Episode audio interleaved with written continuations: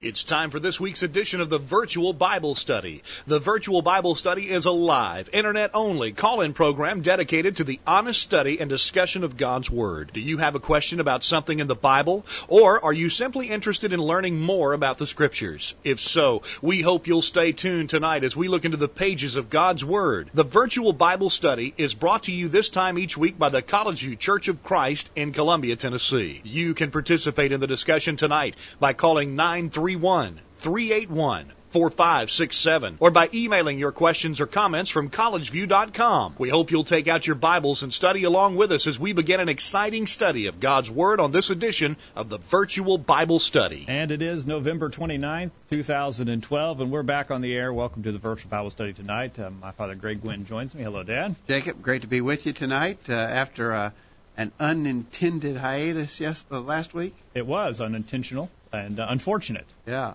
And uh, uh unimpressive. all of those and things. uninspiring. yeah. yeah. We had we were here. Well, you weren't here. You were absent. That might have uh, we might have done better if you were here.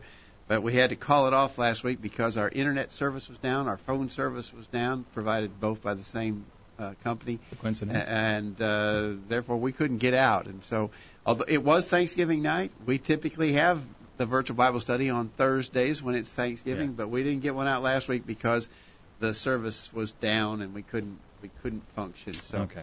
Well, only for the uh, only the second time in seven and a half years that we haven't got a broadcast online. Uh, so we apologize to those who were making a special effort to listen last week. And if you had something extra to be thankful for last week, you can keep that to yourself. That's right. There may have been some rejoicing that we weren't on there. Maybe, maybe. And we got to go home early that night. Jeff was here. Jeff's running the board tonight. He was here last week, and and we we got to go home a little early last week because we couldn't do anything else. All right. Well, we're back tonight, and we're looking forward to you being with us, and we're glad that you're joining us tonight as we look at some various listener questions. And uh, this is uh, one of uh, a top a type of program that we're doing more and more of. I think we get more and more questions. Yeah, we are, and we like that, and we think it. Uh, some, sometimes we take a suggestion and make a whole program out of it. Other times we. Uh, um, just do sort of a smorgasbord like we're going to do tonight. We've got a number of questions from different listeners that we've put into a put into the pot. They're not related necessarily, but we're going to stir it all up and see what we can come I, for one, with. am glad that you weren't on the air last week because I'm looking forward to talking about some of these questions. All right. And so, so yeah, we'll look forward to you joining in. Uh, we we'll, we'll, we'll tease about some. We're going to talk about polygamy. Polygamy. We're going to talk about elders, pastors, bishops, preachers. Yeah. Those titles. Um, we're going to talk about uh, the name of the Church of Christ. Yeah. We're going to talk about uh, uh, disagreeing with an elder. Can you serve with an elder if you disagree? We're going to talk about baptism from Mark 16:16. Yeah. So several good questions Good that questions. come in. And uh, we'll look forward to your responses to those questions. If you've got a question that you'd like to slip in tonight, we'll see if we can work it in. We're going to be pretty busy.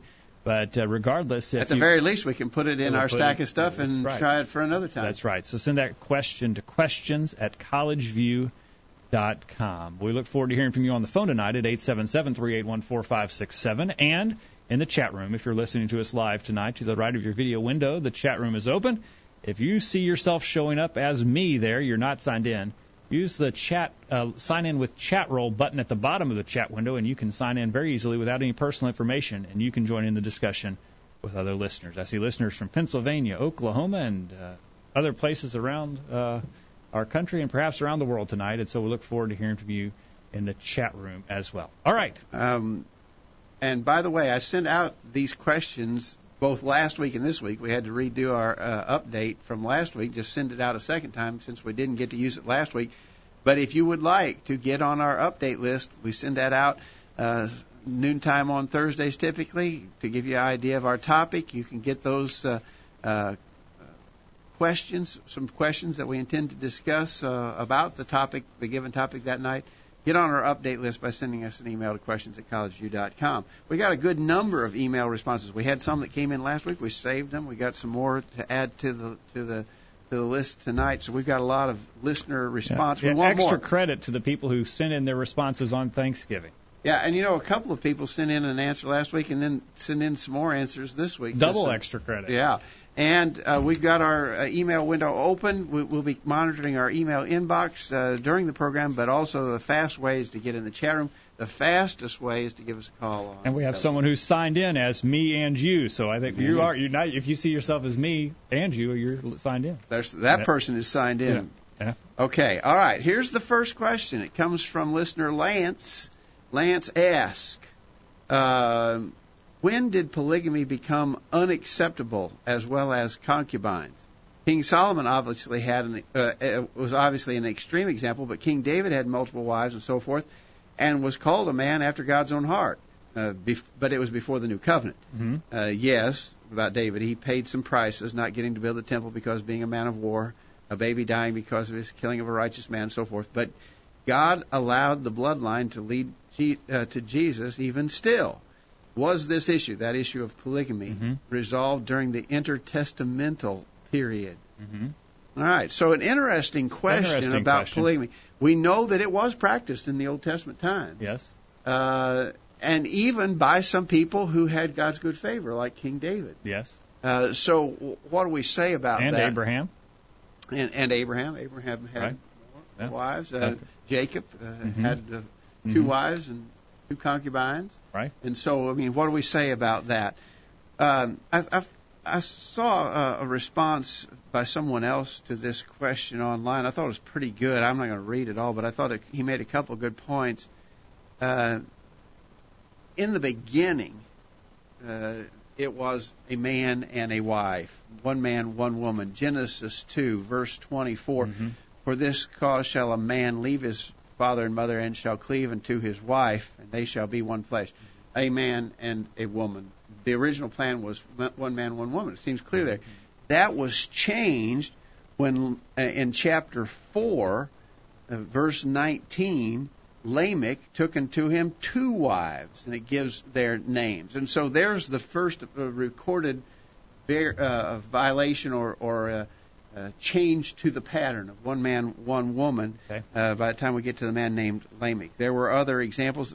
They weren't always happy. In fact, there are several instances in the Old Yeah. Testament where polygamy turned out to be an unhappy circumstance. Yeah. Jacob was one of his Jacob's wives, uh, Yep. fought with one another and, and Right. great animosity between them. Remember Hannah, uh, who was the mother of Samuel.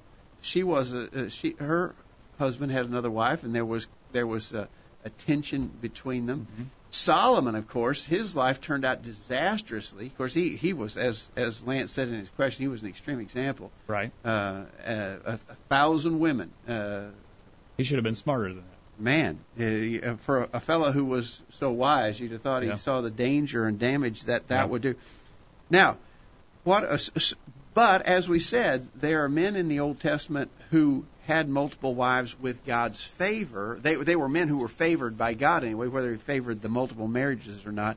Yeah. But by the Well. time, but but by the time we get to the New Testament, uh, it's pretty clear that that was not uh, uh, an understood, acceptable practice, and the New Testament doesn't.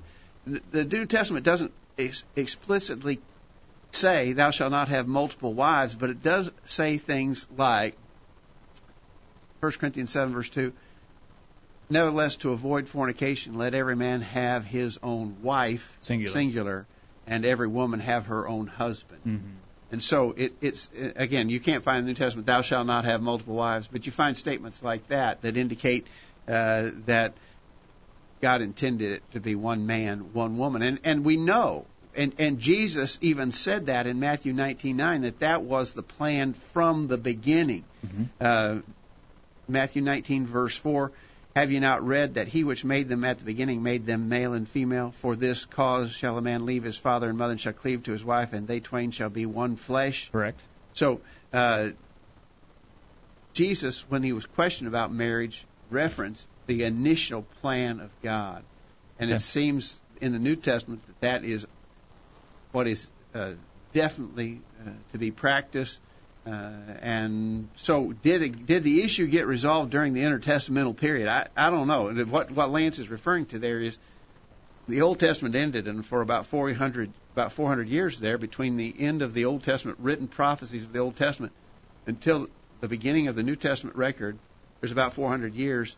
Was was there some consensus or did they come to an agreement? I, I, I don't know how you'd ever comment about that, but I think we can say from the New Testament it's clear that we're only authorized to have one man, one woman, not polygamy. All right, me and you in the chat room says polygamy was not only practiced but endorsed by God. Note that in 2 Samuel 12 verse 8, God said he, that He gave David multiple wives. In 2 Samuel 12 verse 8, we read, "And I gave thee thy master's house and thy master's wives into thy bosom." And uh, so, is uh, this is God uh, condemning David here?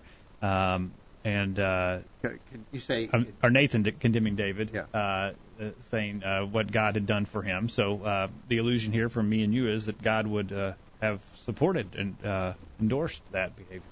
yeah? Um, let's There's some what, unknown, there's some unknowns in the Old Testament about yeah, this. I yeah, and, and we don't know we don't know uh, any any more about when that might have changed. But I think if if a man were to come and say he wanted multiple wives today, we- we'd have several issues to deal with. One is that it's illegal uh, under our civil law. Uh, but beyond that, I don't think you can find New Testament authority. There's not a there's not a place you can go in the New Testament that says it authorizes me to have more. I, I think I could go to the New Testament and say the New Testament tells you to have one. Okay. Think of it. Uh, All right. Uh, me and you uh, suggest that we add the word one to the text of uh, I think Mark Mark 10 5 through 9. That, That, that's again Jesus Yeah, uh, answering the question about marriage. I don't. We're not asking. We're not adding any words at all. We're just reading what Jesus said. For this cause shall a man leave his father and mother, and shall be married to his wife. Let's see. Let's see. Let's read. I've read Matthew 19. Let's see exactly how it's worded in Mark 10. Jeff is on the board, and he put in the chat room Mark 10 5 through 9. Jeff, you have it pulled up? Uh, Yes, I do. Go right, ahead, go ahead, Jeff. Jeff. Read that. Okay. So David's anger was greatly aroused against the men, and he said to Nathan, As the Lord lives. Mark Mark 10 Mark Oh. 10 5 through 9. I'm I'm sorry. at the wrong one. I'm sorry. You are. That's okay. Yeah, let, let me read this one. Mark Okay. 10, verse 5. Jesus answered and said to them, For the hardness of your heart was wrote, uh, he, Moses, wrote this precept, but from the beginning of the creation, God made them male and female. For this cause shall a man leave his father and mother and shall cleave to his wife. A man and his wife. Those are singular. They twain, the two, shall be one flesh. Yeah. Uh, what therefore God has joined together, let not man put asunder. I mean, uh, we- we're not adding one to anything. We're just reading what Jesus said. Yeah, you can't. I mean, two is one plus one. It couldn't be one plus two. That'd be three. So the, it didn't say that three shall be one flesh. Let's look at what some of our email responders said. John in Edmond, Oak- Oklahoma. John is in the chat room as well tonight. He said from the beginning it was God's design for marriage to be between one man and one woman, Genesis 2:21 through 25. For whatever reason, God tolerated men having multiple relationships with women, Sarah, like Sarah and uh, Abraham with Sarah and Hagar, Jacob with his two wives and two concubines, examples given of various kings and so forth. Without being able to give a definitive answer as to why God allowed it, the closest comparison may be in God's tolerance, toleration of divorce. Jesus said, Moses, because of the hardness of your hearts, permitted you to divorce your wives, but from the beginning it was not so. Matthew 19:8. In the same light, God permitted um, men to have multiple wives, but not from the beginning. It was not so. Uh, and concerning the question, was it resolved during the intertestamental period? It may be that a cultural shift in the practice of one having, having multiple wives may have sh- slowed the practice among the Jewish people. However, the teachings of Jesus Christ brought clarity to the subject, and he references Matthew 19, 1 through 9. I'd have to agree with John on that. All right, Chris in Atlanta says, I have not really studied this too much, so if I'm off base, I look forward to being corrected. To my knowledge, God did not ever sanction multiple wives. In fact, it is condemned in Deuteronomy 17:17, 1 Corinthians 7 verse 2. In fact, God gave Adam only one wife. There were some that took multiple wives, but I do not see this as approved by God. In fact, it was Solomon's multiple wives that caused him to worship false gods. Uh, uh, this is interesting. I got to look up this Deuteronomy, Deuteronomy 70. 17:17, I think, is talking about pride, and uh, I don't know Neither that. It, shall he multiply wives to himself, that his heart turn not away. Neither shall he greatly multiply to himself silver and gold. He's talking about rules for the kings. uh Um, Deuteronomy 17, Yeah, uh, 15. uh, he, he talks about when when you uh, uh, uh, name a king among you, Right. and one of the things that the kings were told not to do is multiply wives. But they did. I mean, some did, and we already referenced, you know, that Nathan said that God had blessed David with various Yeah. wives and children. Right. So, And uh, at verse 16, you shall not multiply horse. He shall not multiply horses to himself. Does that mean he couldn't have two horses? He could only have one horse. I think it is the idea of just the abundance and the the the the display that would cause the king to be lifted. Okay. Right. Anthony in Columbia says multiple wives were allowed under the law of Moses, Matthew 19:8. However, Jesus' law clearly changed this, Matthew 19:5, 1 Corinthians 7, verse 2. Uh, let's see here. Uh, John asks a question in the chat room. He says this question needs to be asked uh, during the law of Moses. Uh, as the average was the average Israelite allowed to have multiple wives, or was this limited to the kingly position? Uh, this wouldn't change the New Testament teaching, of course. I, I don't know. I don't know. Can you um, I, I can, can you find an example of a, of a man in the Old Testament who was not a king? who had multiple wives, Well, Abraham and Jacob. but this was not under the law of Moses. under the law of Moses. Okay, under the law of Moses. Somebody. Um, ooh. I don't. Yeah, know. yeah, yeah. Samuel's uh, father, um, Elkanah, He had. uh, his wife Hannah, Yes. and and Peninnah yeah. uh, were two wives of Elkanah uh, during the period of the time of the judges. uh, under the Mosaic law. And that would be under the Mosaic. Law. Oh, good, good recall there. Okay, uh, uh, this is from Jason in Pittsburgh, Pennsylvania. Good to hear from you, Jason. Jason's in the chat room. There's not a passage within the New Testament that comes right out and says polygamy is a sin, but we may be able to infer from Jesus' instruction in Matthew 19:9 that it's unacceptable based on him saying that God originally designed for there to be one man and one woman in marriage. He doesn't speak specifically about polygamy here, but there are some helpful principles within the passage we can apply to polygamy. Also, since polygamy is illegal in our country and is not commanded by God, we must submit ourselves to authority. Romans 13. All right. All right. Good. That's true. I mean, it's outlawed today, uh, it, it, but due to that uh, instruction, that's a good question. A good point. Um, uh, Jim in uh, Kentucky says God never authorized polygamy. His providing the man with a woman in Genesis 2 verse 22 demonstrates his pattern of marriage with respect to one man and one woman. When he gave Israel their laws, including including the Ten Commandments, was the prohibition against included in the Ten Commandments was the prohibition against adultery. Exodus 20 verse 14. That taking of another person, not your spouse, to be a partner in sex was sin. So God clearly provides an understanding that He authorized marriage as one man and one woman. However, as part of the consequences of having a king, like all the nations, 1 Samuel chapter 8 verse 5, God told the people that their king would then act like the kings of the other nations. Both David and Solomon had many wives as a way of both satisfying their own desires as well as taking wives as contracts with other nations. God allowed this among the kings, but not among the people. I don't know if I could agree with that last the last statement that God didn't allow it among the the, the people. I think we already referenced one example of somebody who was not uh, a king under the law under the time of the law of Moses during the period of the judges, Yeah. who had multiple wives. God's view of that uh, uh, in that example may not necessarily be, uh, uh, you know, we may not know exactly how he viewed that. But anyway. So I think it's a uh, it's an interesting question, but I think but it's a little bit moot in regards to the fact that I think the New Testament clearly says we're to have one man, and one woman. right, right. Okay, all right, we got to move on. All right. Uh, for inheritance to be regulated with multiple wives, it probably was a common practice uh, to have multiple wives. Okay. Okay, me and you said. And Guillermo's in the chat room. Good to have Guillermo here today. Yeah, we haven't seen Guillermo for a while. All right. Welcome, Guillermo. And uh, we'll look forward to hearing from you all during the break. Let us know your thoughts uh, when we get back. Mark 16:16. Does Yeah. it does it say that you have to be baptized in order to be saved? We say it does, but Lance says we're wrong. What do you think? Be ready for that discussion right after this. Enjoying the virtual Bible study? Email a friend during this break and tell them to join in on the discussion. There's more exciting Bible study after this commercial. Do you remember a time when no one had ever heard of a church with a family life center or a gymnasium? Can you think back to a time when good brethren would have been outraged to see a church budget overloaded with kitchen equipment and supplies, athletic equipment, and buses to carry kids to amusement parks? Are you concerned because the church you're attending has gotten all wrapped up in things that you know should not even be a part of the work of the church? Would you like to find a congregation that is committed to simply doing Bible things in Bible ways? If so, please visit us soon. Come and see for yourself. Visit us at the College View Church of Christ this Sunday morning at 9:30 a.m. Here's some quotes worth pondering. Be cheerful and happy. The greater part of our happiness or misery depends upon our dispositions and not upon our circumstances. When you choose your friends, don't be shortchanged by choosing personality over character. Every day, in every way, strive to be better and do better.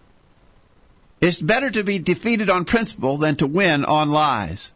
Man, I wish I'd said that. Use your internet connection for something good. Listen to the virtual Bible study every week. Now, back to the program. And we're back on the program tonight uh, as we talk about various listener questions. 877-381-4567. Questions at collegeview.com. Send in your questions. If even if they're not related to what we're talking about tonight, we'll be glad to entertain them in a future edition. We got a second question from Lance. And apparently he's referencing something we said on a previous show about baptism. I don't know which one he has in mind, but he said There's you multiple. left he says you left out part of Mark 16 and what it did not say in the verse. Quoting Jesus, Mark 16:16, whoever believes and is baptized will be saved, but whoever does not believe will be condemned. Notice it does not say whoever does not believe and is not baptized will be condemned. What say you in regard to this? All right, Lance is in the chat room, I believe. He says, He that is baptized, reread uh, the verses. What does it specify for salvation? What does it say about the unsaved? Okay, I, right. I, I'm going to go real quick. I'm I assume that's the same Lance in the chat room. Uh, let me go to an answer from Aaron in Singapore. I think he nails this. Listen carefully to this answer. He says a friend of mine used to say that Mark 16:16 is a verse that tells you how to be saved and also how to be lost. To learn about being saved, read the first part of the verse. To learn about being lost, read the second part of the verse. The problem comes when people start trying to define how to be saved by focusing only on the part of the verse that tells you how to be lost. You might as well look at a map of Houston to learn how to get around Nashville. You're reading the wrong directions. The fact of the matter is that in the first century there was no discussion about people who believed but didn't want to be baptized. Hmm. Those people just didn't exist. If a person believed Jesus, he also believed that G- what Jesus said about being baptized for the remission of sins and what one could uh, and that one could not enter the kingdom without being born of water and the Spirit. Mm-hmm. It is much it is a much later innovation to try and change the requirements for being saved by simply reversing the requirement for condemnation. Oh. Th- Then he's got a little another good example here. He said, "When I lived in Louisiana, the state lottery used to run commercials saying something like." All you have to do is buy a ticket and scratch off boxes with three matching dollar amounts. But if you don't enter, you can't win. That was that was a commercial. That they was the commercial for Okay. the lottery. He says, now in my 10 years there, nobody ever appeared at the lottery office claiming if you don't enter, you can't win means the same thing as entering is all you have to do to win the Uh-huh. jackpot. Uh, even people who think that a lottery ticket is a good investment were clever enough to understand that those are not the same. Salvation is a race, not a lottery. But Jesus says the equivalent of if you don't enter, you can't win. If you want to know what to do to win, read the part of the verse about winning. Ah, interesting. So, uh, in other words, it, it, it is a, a, a serious twist of r- reason and logic to say that the last part of that verse, whoever does not believe will be condemned, that you could twist that say, if you believe, you won't be condemned. If you just believe, you won't be condemned. That would contradict what it says at the beginning of the verse. Yeah, to me, it's just so obvious that if a person didn't believe, you don't you don't even have to discuss baptism in regard to a person who's not believing. If he doesn't Right. believe, he's not going to. He, he's certainly not going to be baptized. Uh, he doesn't believe. He's lost. But if he if he if he wants to be saved, he has to believe and be baptized. That's what the verse plainly teaches. Okay. All right, Lance follows up. Uh, this is the Lance that submitted the question. Glad that you're here, Lance. Uh, Lance says, Remember what Jesus said about John the Baptist baptizing him? He says it was to fulfill all righteousness.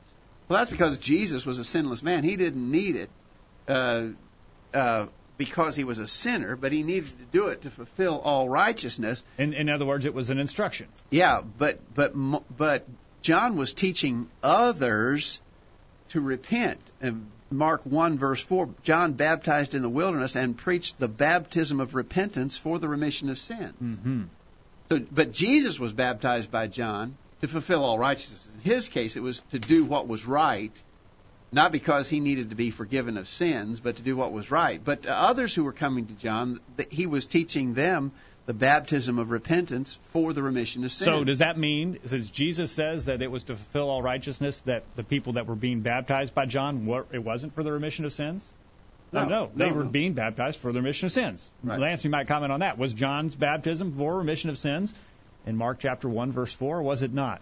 Uh, we'd also then, uh, if it was, we could point you to uh, Acts chapter 2, verse 38, where baptism in Christ's name is for the remission of sins as well. And so we think they might stand or fall together on that. Uh, Lance, Lance's uh, next comment in the chat room says nothing wrong with baptism. We're forgiven because of Jesus, not because of baptism. Uh, we're forgiven because of Jesus. We believe that. But the way that we access the blood of Christ is by obeying the gospel plan of salvation, including baptism for the remission of sins.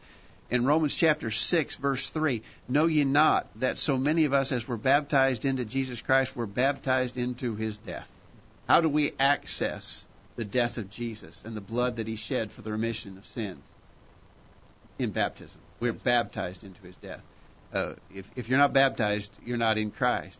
Uh, it, it's just that simple. Uh, uh, we have been planned together in the likeness of his death. We shall be also in the likeness of his resurrection. Let's see. Uh, um, we are buried with him by baptism, baptism into death, that like as Christ was raised up from the dead, even by the glory of the Father, even so we also should walk in newness of life. I mean, it's clear that baptism is that point at which we access the blood of Jesus. It's not an optional thing.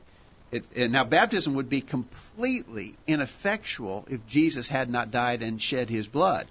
Uh, in 1 Peter 3:21, baptism doth also now save us, not the putting away of the filth of flesh, but the answer of a good conscience toward God by the resurrection of Jesus Christ. If Jesus hadn't died and been resurrected, you could be baptized a million times and you'd still be lost. But because he did die and was resurrected, when you're baptized, you're safe. When you're baptized for the remission of sin, you're safe. Baptism doth also now save us. 1 Peter 3, verse 21. Some pretty difficult uh, uh, statements to get around. Uh, we think it's very clear. John in Edmond, Oklahoma says uh, the uh, statement, but he who does not believe will be condemned, simply reinforces the necessity of belief. If one is not truly convicted that Jesus Christ is the Son of God, then obeying the command to be baptized would be futile. Obedience without faith is fruitless works. that would be works that would be uh, meritorious to, do it without faith.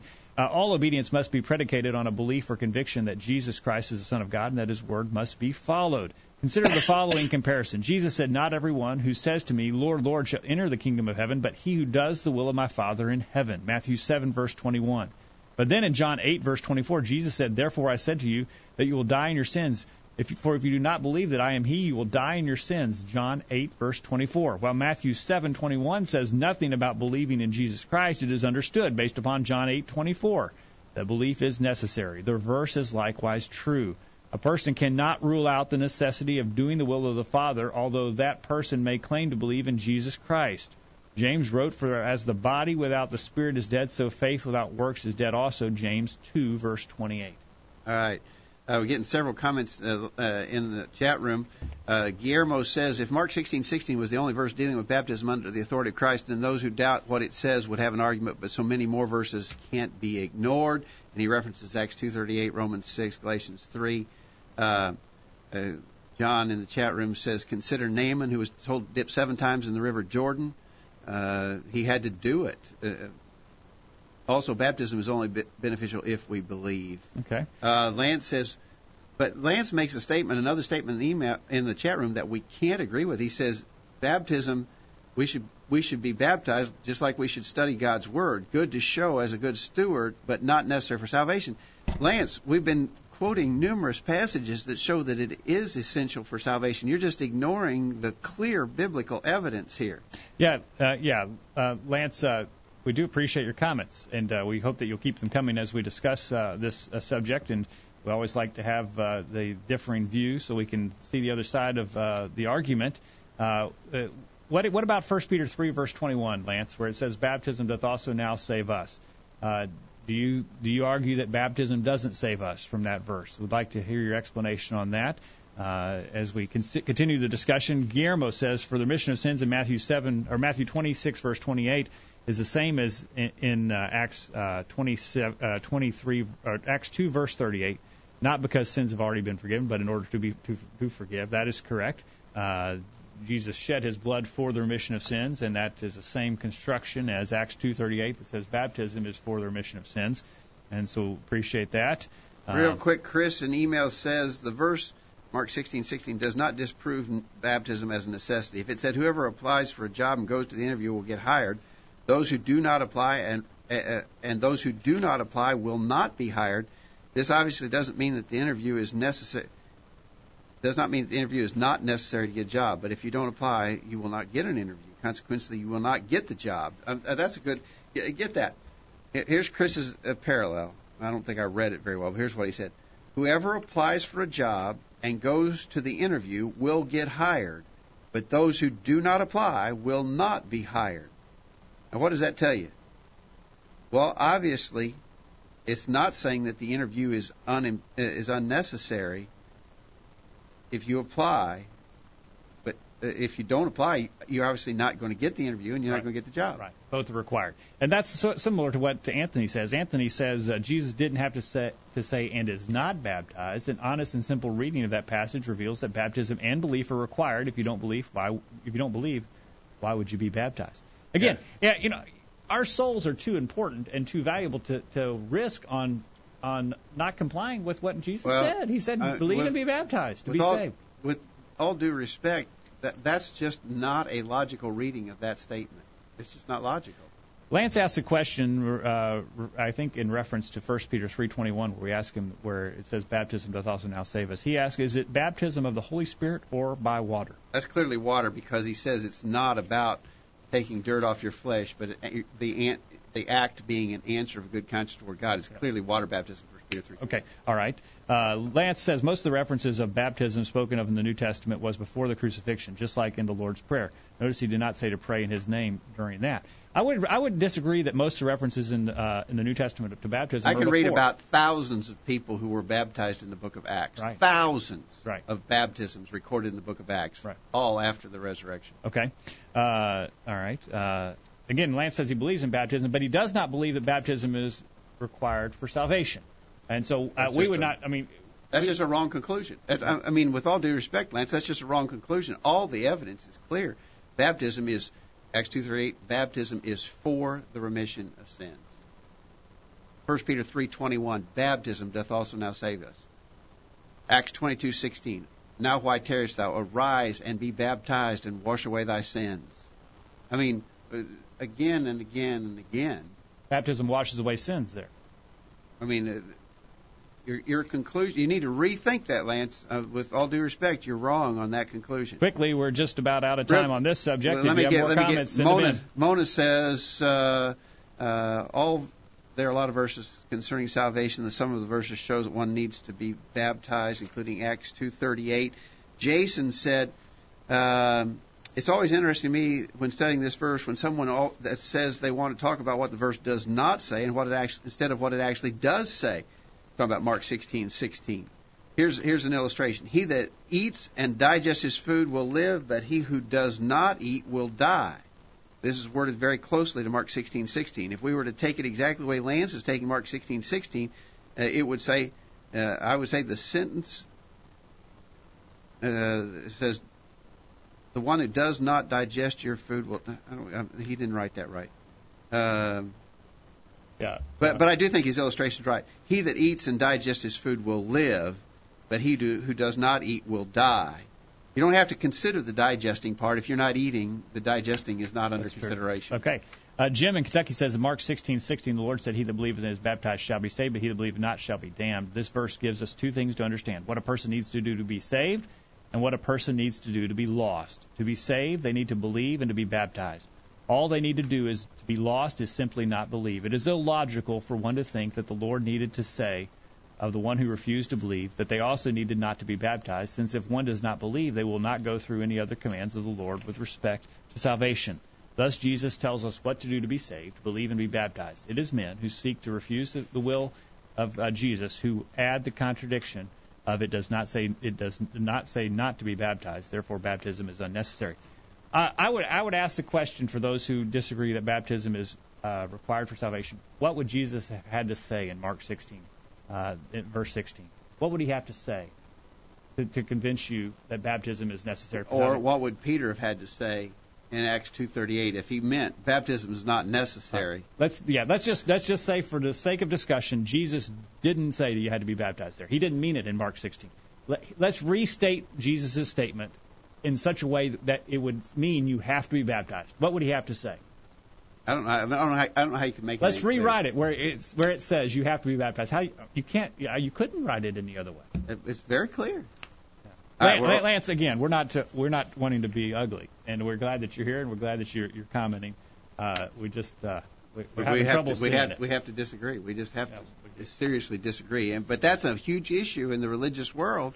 And Uh-huh. I'd have to say the majority of people think you don't have to be baptized when it's clear that the New Testament teaches you do have to be baptized. Michael in the chat room, and then we need to go to a break, says, I probably stand close uh, to Lance on this as well. Justification occurs at the point of saving faith, not at the water baptism. I think we may be affirming the consequent uh, uh, if we believe the baptism to the requirement of salvation.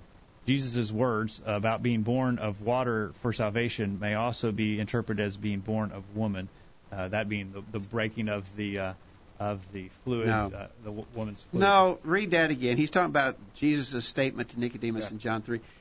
Jesus definitely wasn't talking about the water of birth. Nicodemus said, Can a man enter into his mother's womb again? And Jesus said, No, I'm not even talking about that. I'm not talking about that water. Yeah. Read that again. Yeah. John, John 3. All right, let's read that again. Let's go to break. We're going to have there's some more comments coming in. We'll catch a few of these on the other side, and then we'll go on uh, hopefully to the next of our questions. In fact, we've got time to consider continue this after the break. So get your comments in. Uh, better yet, if you'd like to comment on the phone, the number is open, the line is open, and it is toll free 877-381-4567. The best way for your voice to be heard. If you disagree with us, why not give us a call right now? And, uh, and come on the air with us. We'd love to talk with you. Don't go anywhere. The virtual Bible study continues right after this. After these important messages, we'll be back to take your comments. Email them during this break. This is Greg Gwin with this week's bullet point. We have a friend who's been telling us for a long time, I'm not overweight, I'm just six inches too short. When we learned that he was scheduled for an annual physical checkup, several of us predicted the doctor would put him on a no salt, no sugar, no nothing sort of diet. After the doctor's appointment, we were quick to ask, did he put you on a diet? No. What a shock. How could this be? A little prying produced a confession. The reason the doctor had not ordered a diet was because our friend had volunteered at the very beginning of the exam that he was already trying to lose weight. No need for the doctor to give diet instructions when you tell him you're already on one, right? Pretty clever evasive action, wouldn't you agree? Our friend is not the first one to stumble onto this method of escape. In fact, sinners have been doing it all through the ages. It is accomplished like this. If someone seeks to admonish you about a sin in your life, simply admit that you are already aware of the situation. For instance, when some brother comes to you because you are not attending the services regularly, just say, I know I ought to be doing better, even if you have no plans to improve. It will disarm any attempt to restore you, but it does keep folks off your back. After all, you already know what you should be doing, right? The point is this. You can try to evade the problem of sin in your life, but it doesn't solve anything. True repentance does. Try it. That's this week's bullet point. Think about it. I'm Arthur Haynes from Culleoka, Tennessee, and one of my greatest highlights of the week is to listen to the virtual Bible study. A streaming Bible study. Why didn't I think of that? Now back to the guys. We're back on the program tonight. We remind you this program is brought to you by the College View Church of Christ in Columbia, Tennessee. Find out more about us by visiting our website, thevirtualbiblestudy.com. We welcome you to come and worship with us if you're in the Columbia, Tennessee area. Find out more about our meeting time and location at thevirtualbiblestudy.com. We're looking at various listener questions on the program tonight, and we're talking about baptism. Thank you to Lance for su- suggesting this uh, question and asking us about Mark 16, verse 16, where it doesn't say, He that is not baptized will not be saved. Does that therefore uh, uh, indicate that baptism is not required for salvation? But uh, yeah, and I think we've dealt with that pretty thoroughly. Th- uh, Lance asked in the chat room about the thief on the cross and asked that to be addressed, and I think the other respondents in the chat room have dealt with that. Jesus was here alive in person, and he could grant the forgiveness of sins to anybody wanted under any terms And he wanted. did multiple times. And he did. The thief on the, uh, we've made this point before, but I think it has to be dealt with. He forgave lots of people other than the thief on the cross. He forgave the sins of lots of people directly. When he was here to say, Your sins be forgiven you, and he did that on multiple occasions, then that's what happened. But after he's dead, and Anthony makes this note in the chat room, after he's dead, then his testament goes into effect, his will and testament. Mhm. And and Anthony references Hebrews 9:16 and 17. After his death, his testament is in effect. If we want the blessings he bestows now, we have to uh, uh, comply with the conditions of the will, the testament, and, And- that, includes baptism. And in baptism, the baptism he's instructed is also a figure of his death, burial, and resurrection in Romans chapter 6. And so prior to his uh, death, burial, and resurrection, baptism had no significance. And uh, as Anthony has said, it was uh, a different dispensation, different time. People under that time had to uh, make sacrifices in order to have their sins forgiven. Is, does that mean that we can make animal sacrifices today? Because uh, during the thief on the cross time, that's what they would have been doing. Can we do that in order to be saved? Can we offer You know, a cow? uh, uh, we, we got a couple folks in the chat room. We're really glad you're there. Uh, uh, not only Lance, but also Michael is, is joining the discussion from that perspective. I- I'd like to ask why the objection to baptism? Why wouldn't we also object to Repentance. repentance or confession. Yeah. Let's say confession. Let's take confession. Why? Because that's an overt outward act I have to do. I have to confess. Mark 10, verse 10, with the heart man believeth unto righteousness, with the mouth Romans confession. 10, verse 10. What did I say? Mark. I meant Romans 10. That's Romans good. 10. With the heart man believeth unto righteousness, with the mouth confession is made unto salvation. So confession is unto salvation. I have to confess. It's an outward, overt act I have to do. Uh, why would you object to baptism but not confession? Yes. I'm just asking that question. I, don't, I I think they're both necessary, but I don't know why you would object to one, not the other. Uh, what is there about baptism that has, for for so long and with so many, been such a controversial issue, when it's clear that the New Testament teaches it as a necessity for salvation? He that believeth and is baptized shall be saved. In other words, you got to believe. Everybody thinks you have to believe to be saved, but Jesus said you have to believe and be baptized. They're joined with that conjunction and. Right. You have to believe and be baptized. He that believeth and is baptized shall be saved.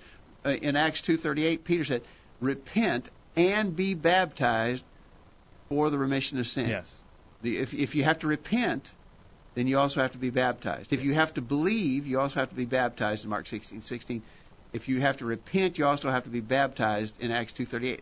I don't know how you can come to a different conclusion then. Now, the way that uh, people who agree with Lance and Michael in the chat room, the way that uh, that, that people like that will uh, read Mark 16, verse 16, they will say, "He that must believe and should be baptized in order to be saved." But it doesn't read that way. They're both both equally uh, required in order to be saved. He that believes and is baptized. Uh, just very clear. 877-381-4567. And uh, Lance has asked, was Paul, Saul or Paul ever baptized in the name of Jesus? Yes, he was. We know he was baptized. The, the, the story of his conversion in Acts 9 teaches that. And it was in the name of Jesus, which is not a formula of words to be said, but it means by the authority of. He was baptized by the authority of Jesus. Yes, he was. All right. Uh, Michael says, I, I think it was Greg who had suggested that I read uh, John 3 again, and I did. I don't find Jesus negating Nicodemus' statement, but rather simply answering his question about how a man can be born again. Yeah, but it, but the, the the way that uh, Jesus responds to Nicodemus' question, Nicodemus asks, "Can a man enter his mother's womb and be born?" Uh, when Jesus said you, have to be born of uh, uh, verse three, John three. Verily, verily, I say unto thee, except a man be born again, he cannot see the kingdom of God. Nicodemus said to him, How can a man be born when he is old? Can he enter the second time to his mother's womb and be born? In other words, Jesus said you have to be born again. Mm-hmm. And so Nicodemus says, You mean I have to get back in my mother's womb and be born again? And Jesus said, No, I'm not talking about being born by your mother. Uh, effectively, I'm paraphrasing, but Jesus said, "Verily, verily, I say, that except the man be born of water and the Spirit, he cannot enter." The the, the being born again, he's he's telling what being born again is. Be born again of water and Spirit, not be born the first time, and then another time. He's saying the being born again is of water and the Spirit. All right, water and the Spirit in John chapter 3, and we I think we see this being fulfilled in Ephesians chapter 5 verse 26. Speaking of the church, that you might sanctify and cleanse it with the washing of water by the word. We see the water and the Spirit in conjunction there in the sanctification of the church in Ephesians chapter 5 verse 26. That he might sanctify and cleanse it with the washing of water, we believe is baptism, by the word, the instruction uh, of the Spirit, in order to be pleasing to God. 877-381-4567. Yeah. Again, we want to we we dis, we're disagreeing with with Lance and Michael, but we we want to do it in a congenial way. We we think that this is a very important Bible doctrine, the doctrine of baptism, Yeah. uh, and Yeah. and so we we're just we're pressing our points, but please we want to do it in a loving way. We're pressing our points to try and emphasize what we believe the Scriptures teach. Um, Uh, but yeah, Um, yeah. Again, we're glad that uh, we're glad that we have a, a opposing view here to discuss and to look at it from both angles and to get an idea of what the Scripture is really teaching here. So we're glad that uh, Lance and Michael and anyone else who may disagree with us is listening, whether live or recorded. And we welcome your comments uh, now as we're live or in the future via an email. yeah. Okay. And we may have we may have enough comments uh, generated in, in in email form after this program to do a whole program on baptism. Yeah, and we've done that before, and there's quite a bit of information in the archives Hey, on baptism. but but it's a it's a it's certainly a hot button issue. I mean, it if if you were going to, I think if you were going to list the maybe the top ten things that people in in the denom, in the religious denominations in the so-called Christian denominations disagree about, I think you'd have to have baptism probably right at the very top. It's one of the hottest topics. Yeah, yeah. So it's a big issue, and we understand that. Yeah. People come from different perspectives, but we're just asking everyone to just consider very carefully the words of Jesus and the words of the inspired uh, writers of the New Testament that that put it out there. I think in plain terms. And we'll make an offer to Lance or to Michael or anyone else who may be listening to this. If you'd like to come on the program, we can de- we can devote a whole program to talking about baptism, and uh, we'll give you time, uh, you know, to uh, maybe a couple weeks if you'd like to get ready, and uh, and we'll just come on and we can have a discussion about Yeah, baptism. I think it'd be great. I think people would be interested. So. Yeah, and we and we would do it uh, very cordially. We've we've talked with people who have very very different views than we do, and we always try to keep those views cord, uh, those discussion cordial and, uh, and and polite. So we uh, would welcome you if you're willing Mi- to come Michael, on and talk. Michael thinks that my paraphrasing of John three verse three is very liberal, and probably wasn't. And, and, and excuse me, I, I don't I don't really typically favor paraphrasing, but look at look at. I want to go through that one more time. We got to get this last break in, and then get one more question. We're not going to get all our questions tonight, but that's fine because we've had an important discussion about baptism. But here's let's look at John three verse uh, uh, with Jesus talking to Nicodemus. John three three. Verily I say, Jesus said, Verily I say unto thee, except a man be born again, he cannot see the kingdom of God. So Jesus said, you got to be born again. Nicod- notice what Nicodemus asked. Nicodemus said unto him, How can a man be born when he is old? Can he enter the second time to his mother's womb and be born? So when Jesus said, Be born again, Nicodemus' question was, You mean I have to enter my mother's womb and be born like I was the first time, be born a second time, be born again like the first time I was born from my mother's womb? That, that was his question. Now, Jesus answers basically, it, it's clear that Jesus is saying no. Jesus is saying that's, and I'm not paraphrasing, I'm just saying when we read this next verse, we're going to see that Jesus is explaining that's not what he's talking about. Mm-hmm. Jesus answered, verse 5 Verily, verily, I say to thee, except a man be born of water and the Spirit, he cannot enter into the kingdom of God. So, notice, he, the first time he said you had to be born again, and then he expounded on being born again when he said it is it this being born again that he was talking about didn't have anything to do with your mother, but it was to be born of water and the Spirit. Therefore, that water that is the born in in the being born again is not the water of natural birth. The, the water of natural birth is when you're born the first time. The water that he's talking about in verse five is when you're born the second time. You're born again, the, and that Mhm. water is not the water of natural childbirth. That's the water that's associated with being born again, and that's the water of baptism. All right, we do have to move on if we're going to catch all of these questions, but uh, good discussion. And again, appreciate uh, everyone for taking part, even those who have differing views. We're appreciative of that, and uh, hope that uh, that we've all benefited from uh, this this discussion. Again, the the offer is open. Anyone who's listening to this program, we welcome you. If you'd like to come on and discuss baptism with us uh, in more detail, if you disagree with us, or if you'd like to send us your questions or comments over email, we welcome those anytime, and we welcome you to the program as well. Uh, contact us questions at collegeview.com. But I think if we're going to make make it through the remaining questions, we're probably going to need to move on. But Okay. it's been a good discussion. I, I wish we could have the discussion for the whole hour because it's been very good. Okay. All right. Good. All right, we've got two questions. Uh, we've got uh, three. Well, we've got well, we've got a lot of questions. Should we take a break or should we keep going? Yeah. Let's take a quick break. Let's we'll go quick break, Jeff, and then we're going to go. We'll rapid fire through the last few questions. Don't go anywhere. We'll continue right after this. Did you hear what they just said? Call in during this break and let everyone know what you think. The virtual Bible study continues after this announcement. Hi, I'm Wade Shelton. In 1 Peter 3:15, the scripture says, "But sanctify the Lord God in your hearts, and be ready always to give an answer to every man that asketh you a reason of the hope that is in you, with meekness and fear." You see, we believe here at College View that we should be ready always to give an answer to every man that asketh. And I believe that we are dedicated to this cause. That's why we here at College View bring you the virtual Bible study each week. Our hope is that you will join us each week here on the virtual Bible study in hopes of strengthening your faith, so that you will be ready always to give an answer to every man that asketh you a reason of the hope that is in you. Please join us here every Thursday night on the virtual Bible study. I know that it's worth an hour of your time. Share your comment with the world. Call in now and be a part of the virtual Bible study. Now, back to the program. All right, we're back on the program. We're going fast with the few remaining questions that we have. These shouldn't take as long. All right, we're going to go real quick to a, a question from Larry, who wants to know. He says, uh, "Why does the Church of Christ use the term preacher when most other churches use the term pastor? Are you a pastor? If not, why?" I'm just trying to understand why you use the term preacher instead of pastor. What's the motivation? I think they're different roles. They're different. They're different offices or different works. Uh, the pastor, uh, there there are um, five words in the New Testament that describe the work, the office of, a, of an elder.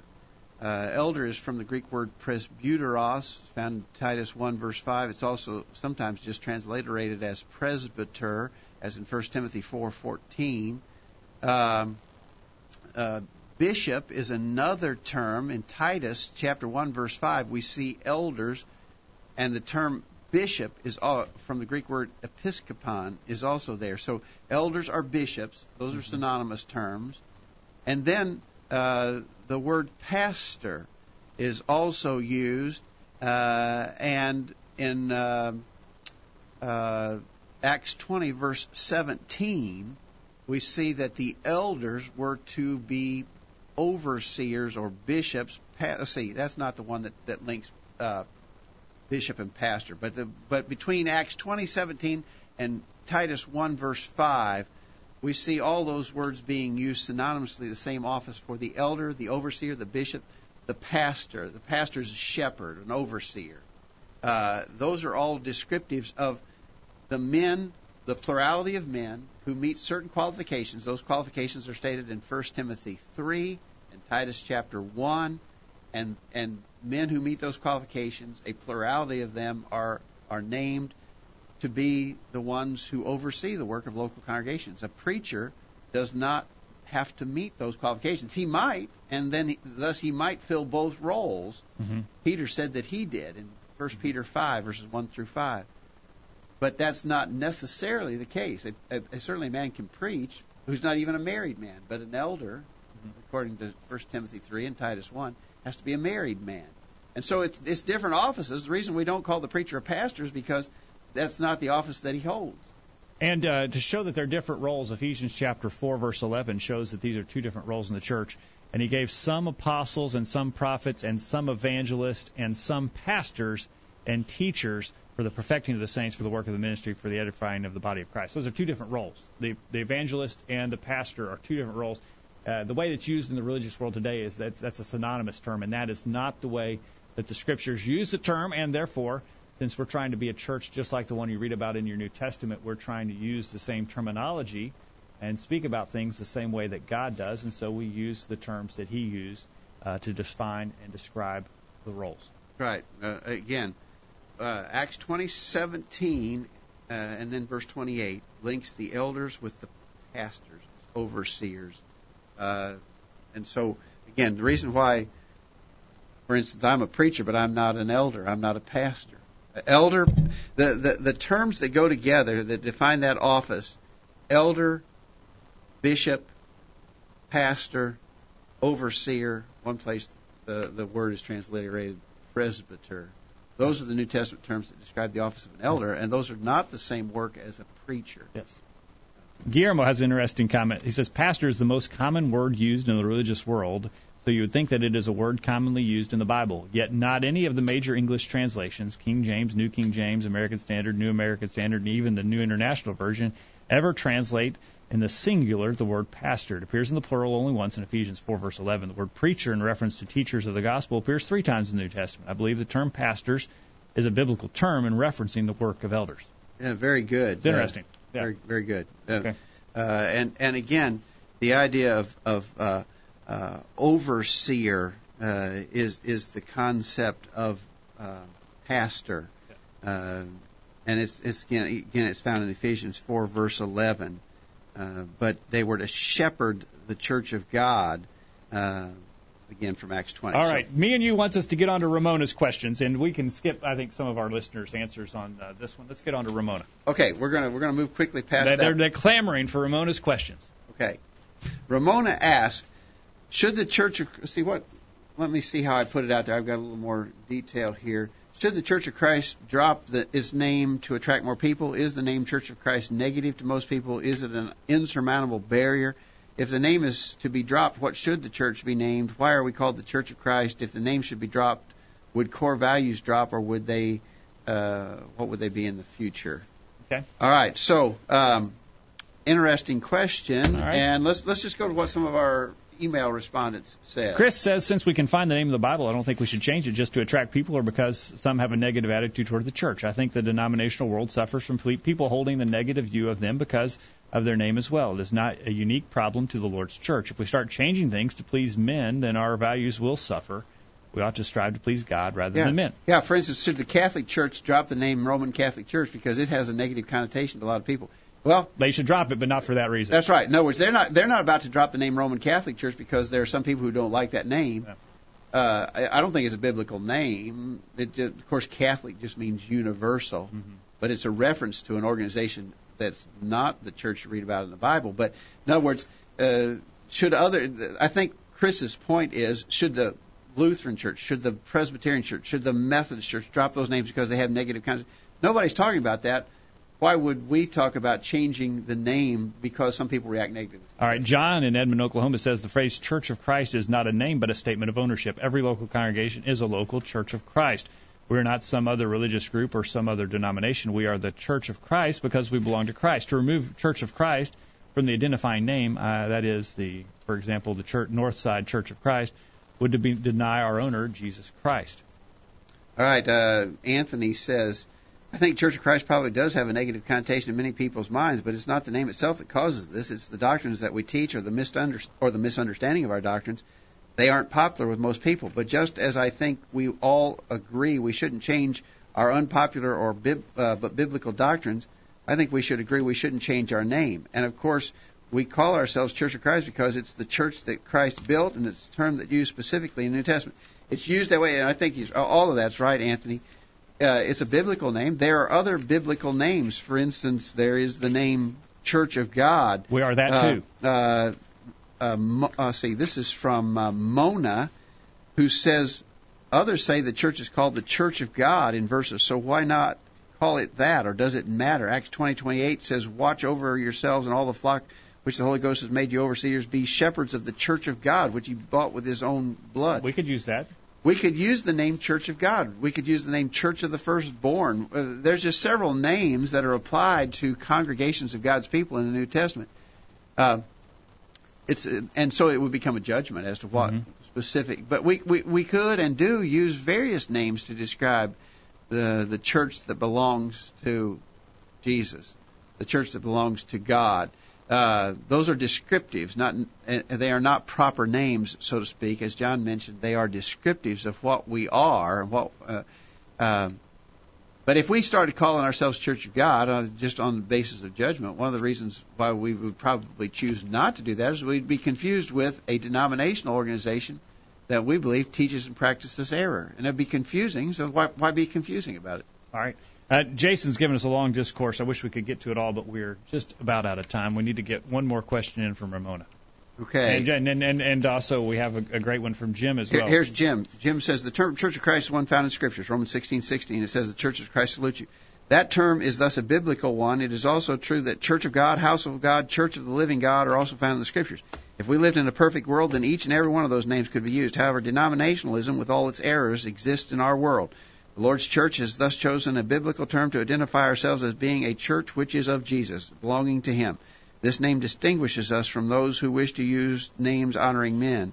Baptist, a system of religion, Methodist, or an organization of religion, Catholic, Presbyterian, none of which is found in the Scriptures. Okay. We must ask ourselves, why do we have such a name? It is to honor is it to honor Christ or to attract men? We seek to honor God through His Son, Jesus Christ. Then we will use names and phrases found in God's Word.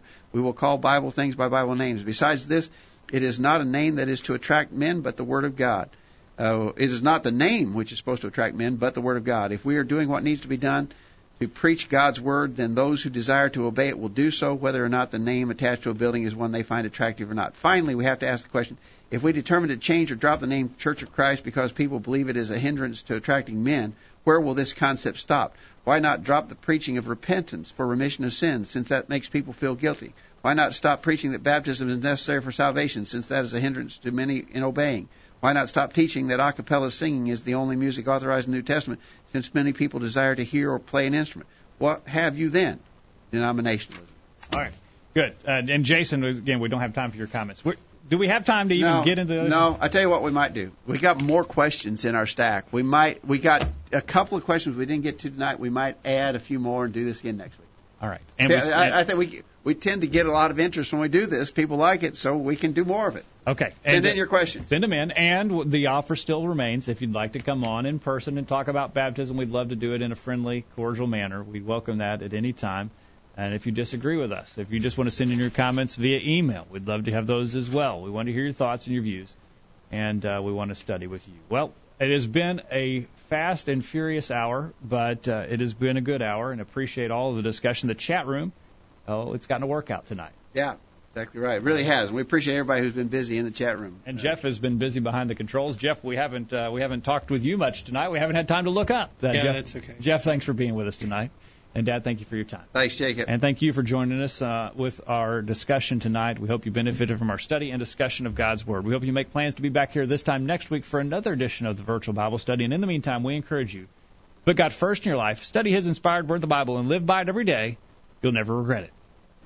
Thanks for listening to the virtual Bible study brought to you by the College View Church of Christ. The College View Church of Christ meets at 1618 Hampshire Pike in Columbia, Tennessee. If you are in the Columbia, Tennessee area, we encourage you to worship with the College View Church of Christ on Sunday mornings at 9:30 and on Sunday evenings at 6 o'clock. The College View Church of Christ also welcomes you to attend their Wednesday night Bible studies at 7 o'clock. If you have any questions about something that was said on tonight's broadcast or would like more information about the College College View Church of Christ, please call 931 381 4567. That number again, 931 381 4567. Or for more information on the internet, visit collegeview.com. Be sure to tune into the virtual Bible study this time next Thursday for another informative study of God's Word.